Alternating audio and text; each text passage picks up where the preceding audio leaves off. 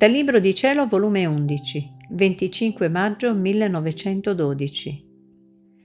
L'anima nella volontà di Dio è un oggetto morbido.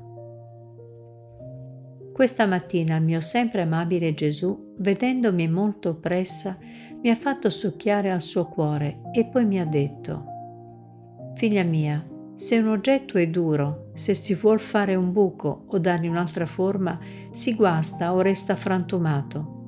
Invece se è morbido o fosse di molle pasta, si può fare il buco, si può dare la forma che si vuole senza timore che si potesse frangere. E se si volesse dare la forma primaria, senza nessuna difficoltà, l'oggetto si presterebbe a tutto. Tale è l'anima nella mia volontà è un oggetto morbido e io ne faccio quello che voglio. Ora la ferisco, ora la abbellisco, ora l'ingrandisco, in un istante la rifaccio di nuovo. E l'anima mi si presta a tutto, non si oppone a nulla, ed io la porto sempre nelle mie mani e mi diletto di lei continuamente.